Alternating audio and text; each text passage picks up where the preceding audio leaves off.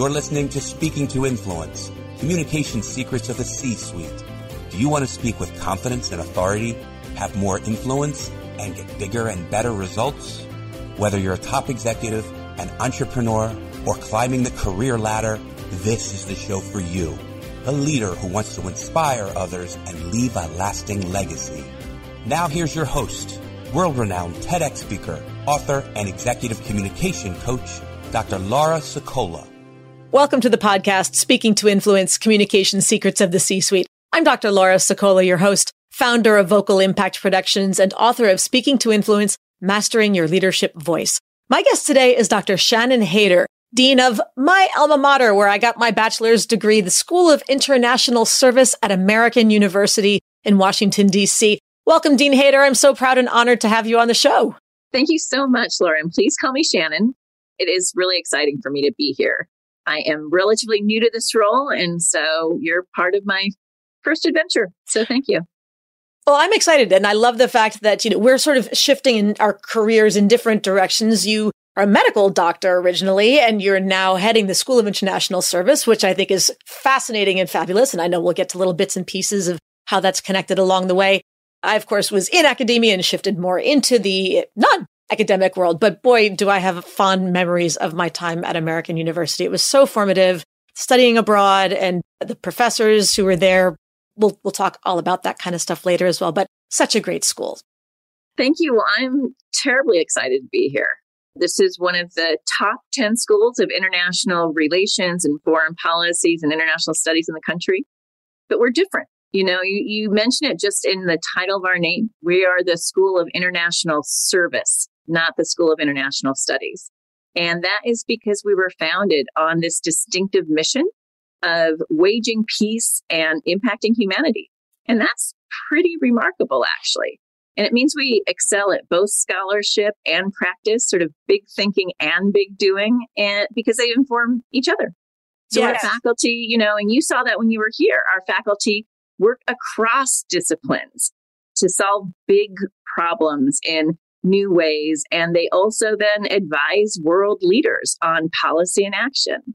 And in fact, because we're here in DC, many of our adjunct faculty are world leaders in their topic in their day job. And they come and visit us in the evenings and teach and can tell us what's really happening behind closed doors on some of these big issues and debates. And so it means that our, our students and our alumni leave us and they join government and private sector and nonprofits and academics. And they really deliver on this promise to impact humanity.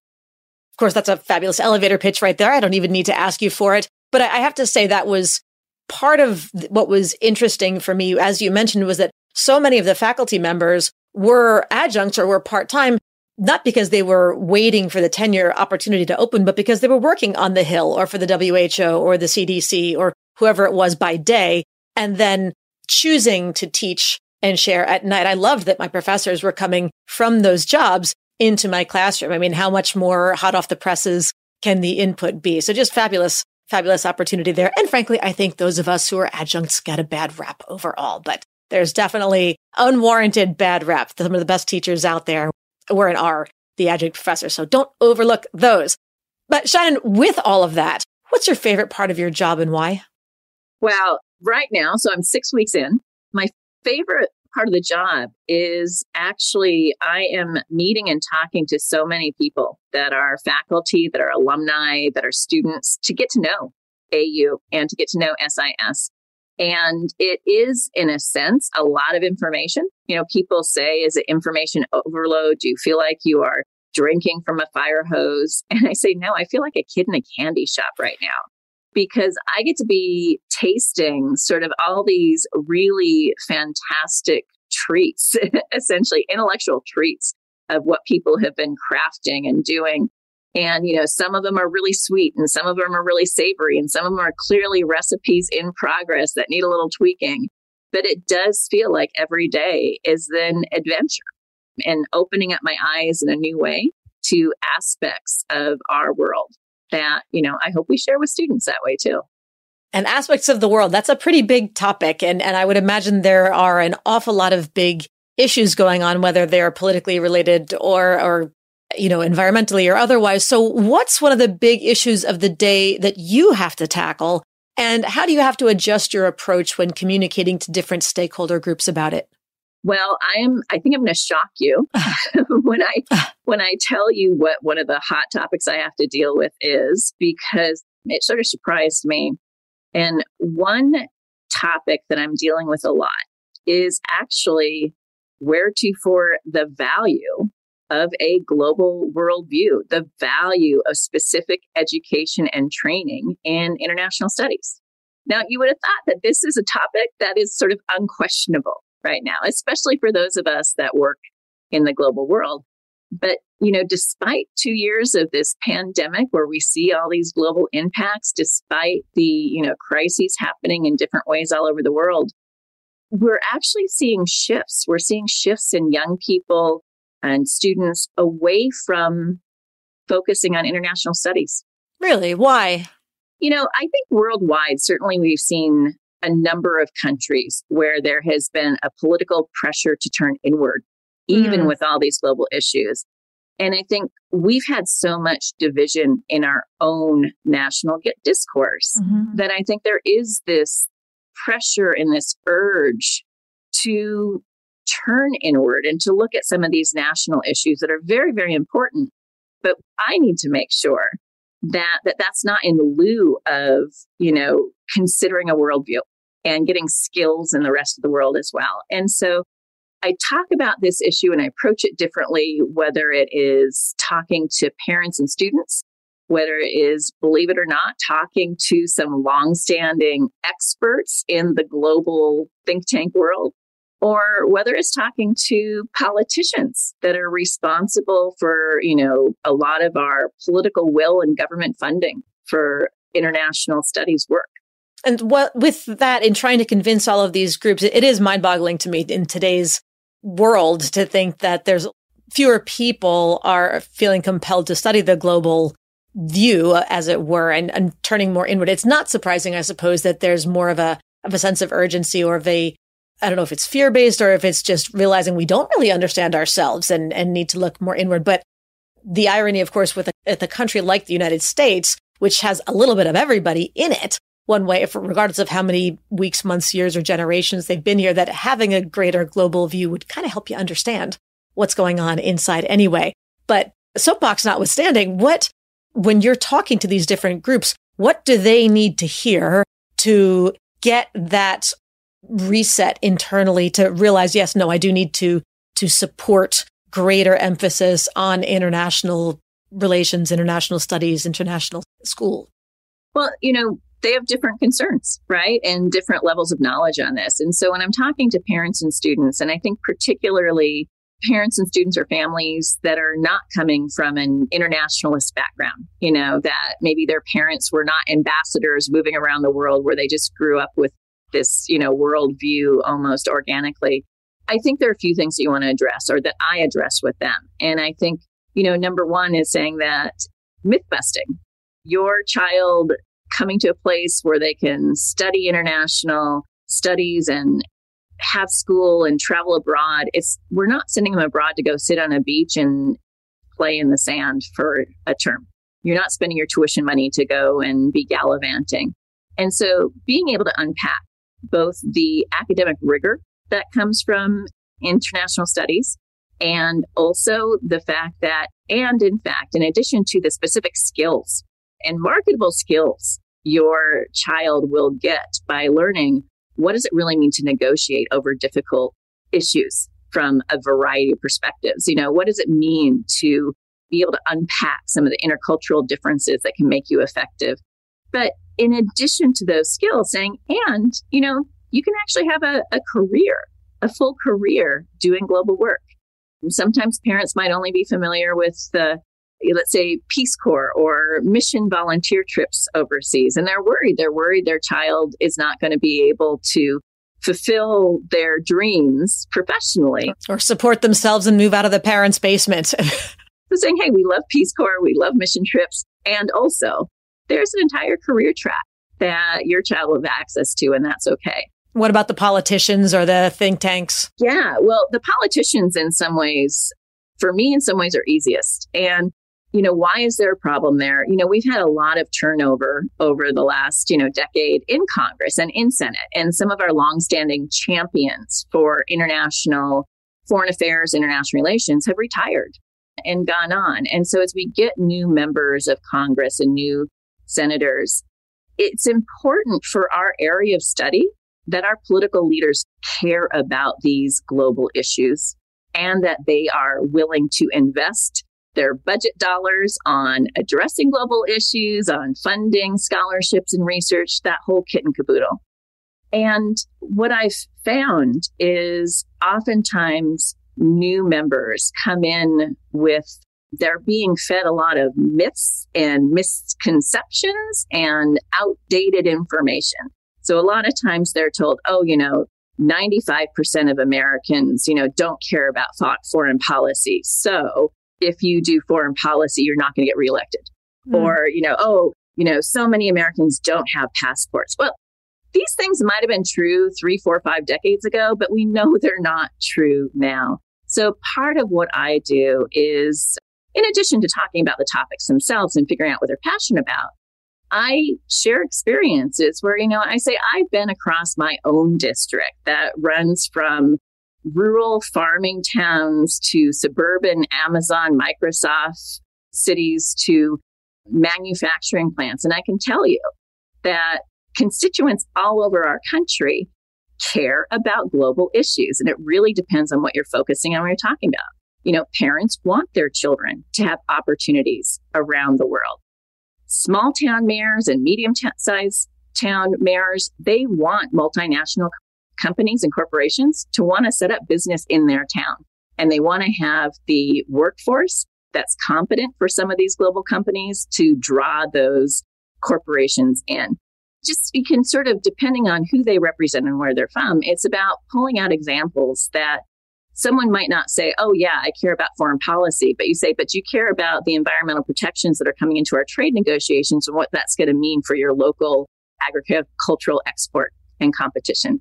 And suddenly they realize, okay, I'm not picking and choosing between my constituency and some, you know, out there concept of foreign relations.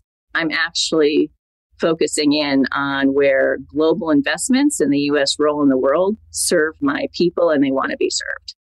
Sure, sure. And in serving, what's an important lesson that you learned when you went from being an individual contributor to leading your first team?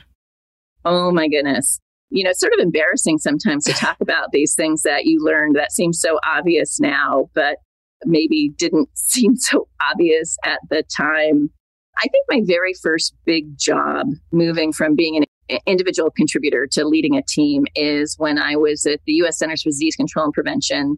And I moved to become the director of our CDC Zimbabwe office. So I went from a person of one to leading a team of about 40 or 50 people overseas in a really difficult time. You know, we, Zimbabwe at the time had economic and political and humanitarian crises going on, which is probably why I, as someone who was probably at least 10 years, if not 20 years younger than all of the other CDC directors in mm. other countries, probably got this job because it was such a, it wasn't really a desirable position.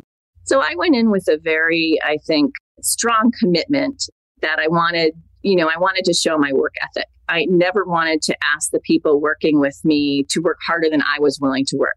I never wanted them to think that I wasn't willing to sort of roll up my sleeves and do any of the tasks they needed from me to be part of the team. Right. So, you know, that showed up as, you know, I was usually the first person in the office every morning and the last person to leave. I was really available to jump into all of our different activities and be accessible and be part of them. And eventually, two different things happened. One is one of my colleagues said to me something to the effect of, Shannon, you know, we're just never going to be able to keep up with you. And it wasn't said out of admiration. Mm, interesting. It was said out of frustration. And you notice it was we, not even just I. So it was not just a one person thing. This is something people had been discussing for a while. This was common uh, topic. Okay. Yeah. And a complementary thing that came up when we were on a retreat. Like, well, Shannon, you know, think of us as an orchestra. We actually don't need a visiting oboist or a visiting percussionist to be jumping between our different sections.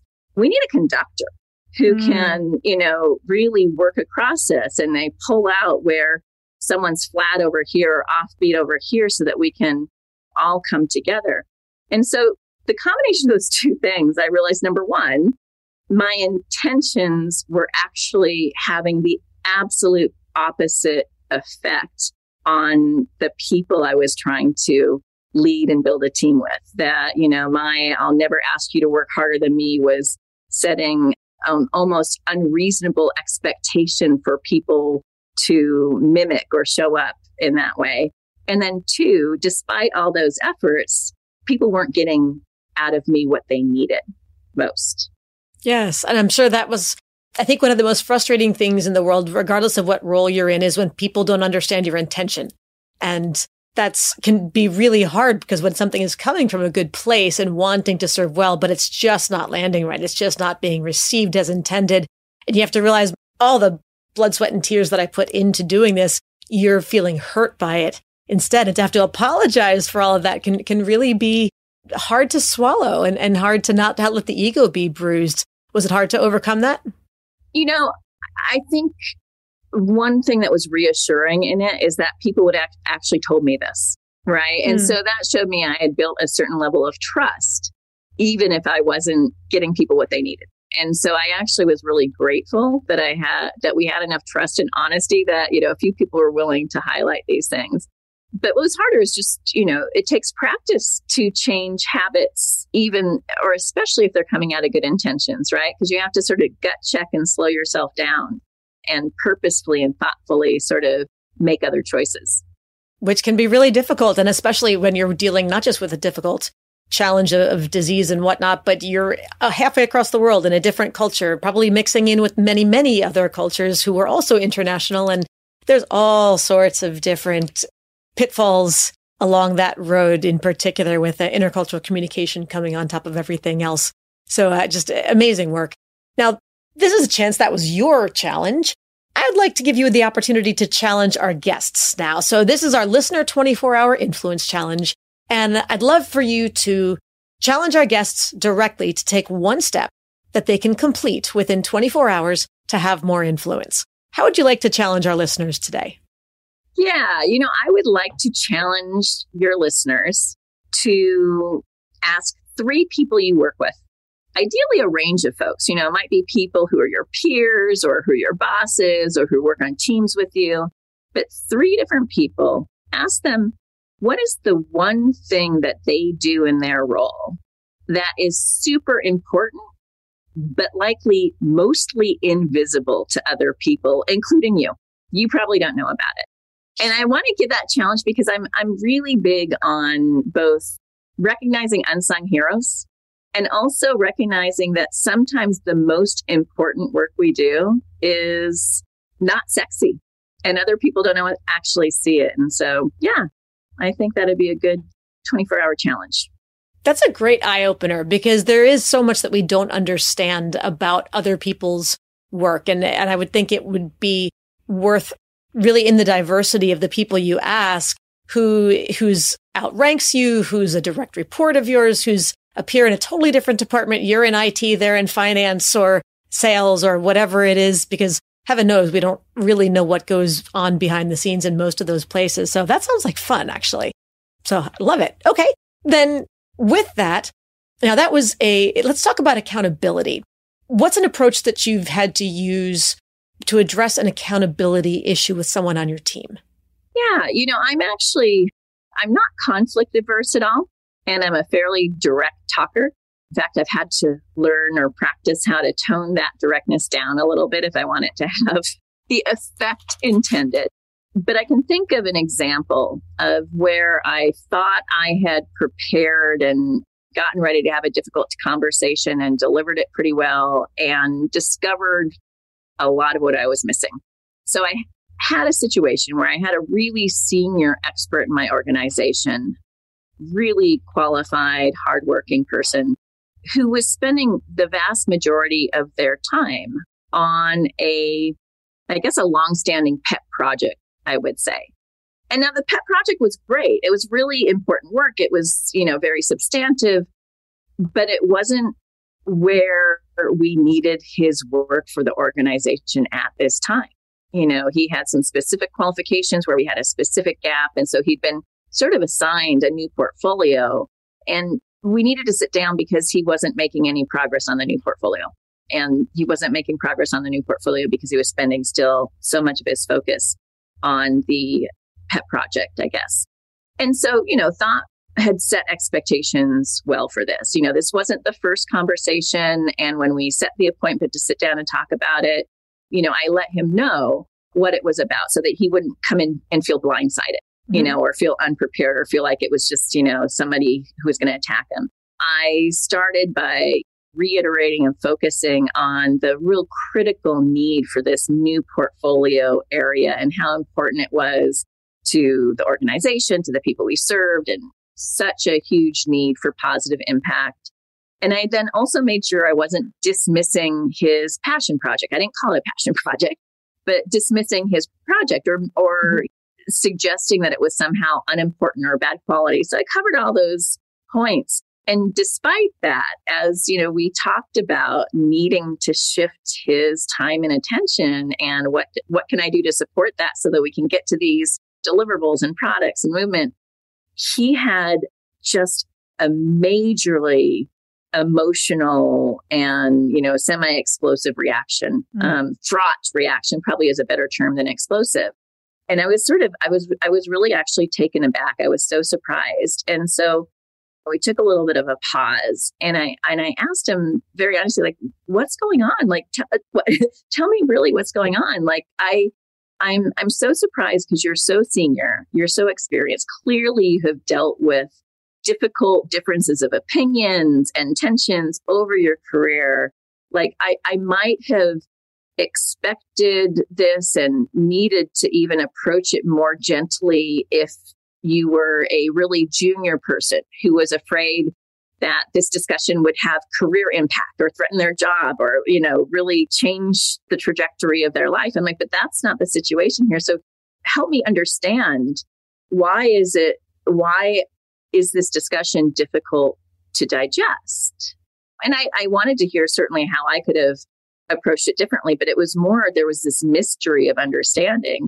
And, you know, he thought about it for a second and he actually said, actually, honestly, Shannon, the older I've gotten, I'm finding it harder and harder to receive this kind of feedback on issues I care about.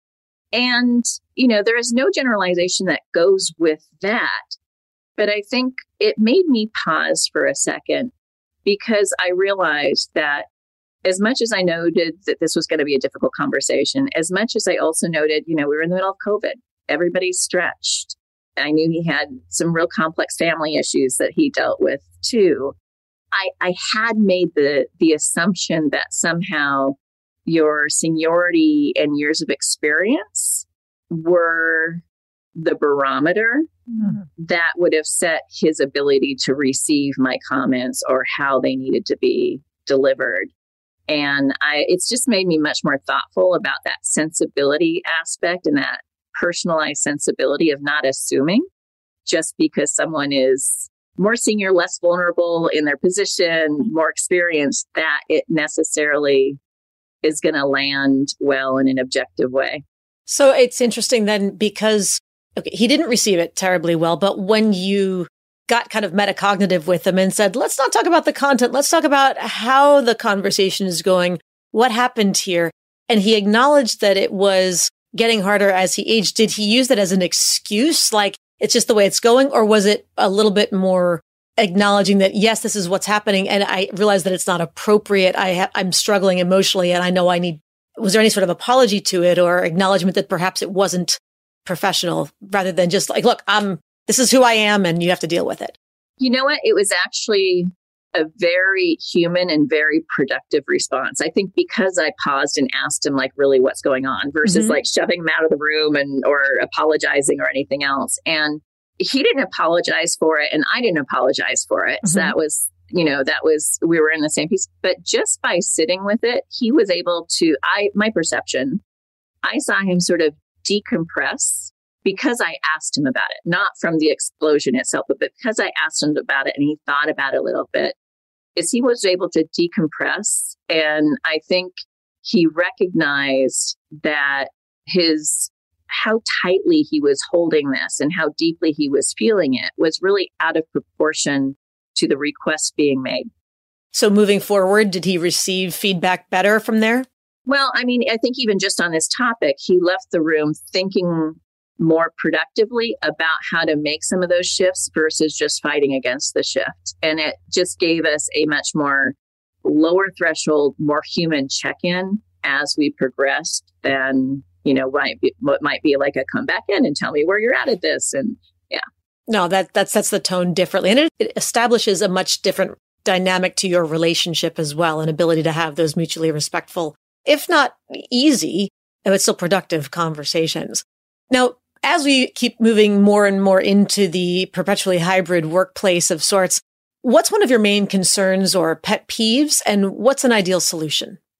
Yeah, that's a perfect question for the time, isn't it? Yes. I, it was really, it's easier when we're all in person or we're all remote, I think, in some ways. And I think this hybrid world is one we're still exploring. And so I think my main concern is if people don't realize that in a hybrid space, those who are virtual by choice or by necessity may have to supplement their virtual meeting and event participation with additional engagements or actions if they're really going to achieve the influence or impact that they they deserve really. Why do you think that is well, I think we have this veneer that virtual access is somehow the same as full influence and effective engagement. And we've sort of smoothed over the fact that it's actually still very different to sit across from someone eye to eye and or next to them where you're whispering to them and have a difference of opinion that you have to state directly to people than to be hearing it around a Zoom call. It's different to have five or 10 minutes outside the conference room before you come in to sometimes have coffee or chat with someone and sort of you know lay the groundwork for what you might want to achieve in the meeting in an informal way. And so i think there is absolutely ways to have that kind of influence and impact still virtually but sometimes you have to be very aware and very purposeful of what in addition to the scheduled meeting you might have to do to really influence your colleagues, get them prepped, and make sure your voice is not just listened to, but heard in the decision making. And I think, I think in our effort to make sure that options are available for people, sometimes we're, we're glossing over some of the challenges there in ways that will disempower people as opposed to empowering them to be effective. Yes. And it's something that we we get so used to just being here in our own little world connecting people by clicking a join meeting button. And in some ways, you can achieve similar results. And in other ways, you just can't. And I think it's really critical to know the distinction between those and, and leverage each accordingly. Uh, now, if somebody at the School of International Service wanted to move up into a more senior leadership role, aside from, of course, their technical expertise, what's one skill they'd have to demonstrate to you and why? Oh, well, I can tell you one skill that I really look for is the ability to, I guess I would say, to change hats. What do I mean by that? You know, oftentimes when you've been leading a team in an organization, sometimes what makes what I see making people effective is their ability to advocate to whatever the decision making layer above is for their team and, and what they need in terms of resources, in terms of bandwidth, in terms of attention, and to be able to be a strategic, strong advocate for your team's needs. What I need to see for someone then to move up and operate in that decision making layer is are they able to take off one hat that belongs solely to that team and try on multiple hats to understand the perspective from other teams at all as well and to ultimately be able to show up in that leadership group, not as an advocate for one team or one position, but to share this sort of burden of what are the trade offs and what are the priorities and how do we make decisions that will serve the entire organization versus just advocating from, you know, one hat or one position. Yes, it's of course easiest to know what what's in your wheelhouse and to focus on that. You know, what they say, what's the expression when you're a hammer, everything looks like a nail. But to start to understand what the wrenches and the screwdrivers and everybody else is looking at as well. Now, finally, as Peter Drucker famously said, culture eats strategy for breakfast. What's one communication pattern that's had a really big cultural impact on a team that you've been on, positive or negative?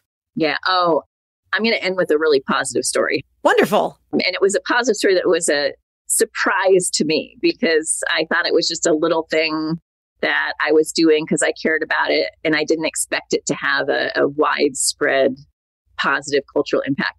And this is, I was at an organization, an organization that was a little traumatized, I have to say. You know, it had some scandals in leadership before I joined, had had some bad press, and a lot of people were demoralized. There was a, a lot of mistrust within the organization. There was sort of a culture of information hoarding and gaslighting in some mm. ways. And so, one thing I started as a component of just my sort of weekly Happy Friday emails was an element that I called Unsung Heroes, where I said, listen, nominate. I am just soliciting examples of someone you want to thank for something that they did for you, whether it was a small thing or a big thing. Could have been as small as helping me finally get this travel voucher in that had bounced around, you know, 30 times and I couldn't get it right to as big as, you know, helping me pull off a meeting with the president and the minister of health in this country in a way that was productive. And who's nominating? Who are you nominating? And what's the shout out? These are really just about giving shout outs. And we would just list them all in my email. The reason I first started to suspect that this was very culturally different is when I talked to my team about, okay, logistically, you know, how do we work this out? Like, who do they send nominations to? What would you guys recommend? The first response I got was, well, you know, we can have a pattern where they nominate people at the teams and they go up to the this level office and this level office, and then they will select one to put forward as their nominee for the award this week. Right. It's like, oh no, no, no. This is not about picking and choosing and it's not a winner yeah, competition. And it's not something we need to ration. We don't need to ration our gratitude. there is room for recognizing every one of these shout outs and then learning why it's important to people. And so we did that. It was like, oh, uh huh. And it ended up being the most popular thing we did. Got massive feedback from our culture change meetings from individuals that this became people's favorite part of the week. Yes. Very simple. Yeah. Yes, I think it was Mother Teresa who said there are no small small acts. There are just or small acts with great love, something along those lines. But there's no such thing as something that's too small to be of value. You know, this is really a good example of where small details make a huge difference. And really, that's the that's the the overarching theme of everything that we talk about here at Vocal Impact Productions and on the Speaking to Influence podcast. Little details, little tweaks can really have a massive impact on your success and that of everybody else. And I think that's what we do at SIS and American University overall as well. Shannon, thank you so much for joining us today. How can people learn more about you, American University, and SIS? Oh, yes, absolutely. Go to our webpage, American University, and you can click through the schools and find SIS, so american.edu. And then I think second, I am kicking back up my Twitter feed. It's been on hiatus when I've been overseas, and so it's now time to kick it back up. So if people have questions or thoughts or recommendations for me in this new role, I'm at Shannon Hader on Twitter, and I'd love to hear from you. Terrific. Well, thank you again so much. It's been an honor to talk to you and reconnect with my old school. And to everybody else out there tuning in, thank you. As always, be sure to subscribe so you never miss an episode.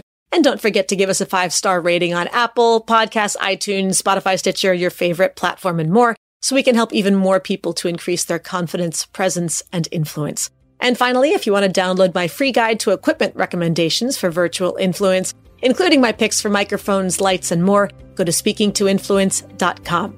I'm Dr. Laura Sicola, and you're listening to Speaking to Influence Communication Secrets of the C Suite. Hi, everyone. This is Dr. Laura Sicola, and I want to sincerely thank you for listening to the Speaking to Influence podcast. If you love listening to these episodes as much as I love bringing them to you, be sure to subscribe so you never miss an episode. And please go to iTunes right now to rate and review our podcast in order to help us expand our reach so even more people can master the three C's to command the room, connect with the audience, and close the deal. Thanks for listening to Speaking to Influence Communication Secrets of the C Suite, the show for leaders who want to speak with impact. The hosts, producers, owners, and media distributors of the show make no guarantees that the strategies and information discussed will result in profit or other success and may result in losses. The opinions and statements of the hosts and guests do not necessarily reflect the opinions of the owners, staff, managers, broadcasters, or sponsors of the show. No medical or psychological therapy or personal or professional wellness or relationship advice is offered in the show. You are advised to seek counsel on matters related to your health, family, relationships, job, or other business and legal matters from licensed advisors in those areas prior to making any changes in business or lifestyle. No information provided may be suitable in your situation. As always, take responsibility for the decisions and actions you take, including the reactions they may make in your work, family, health, and life.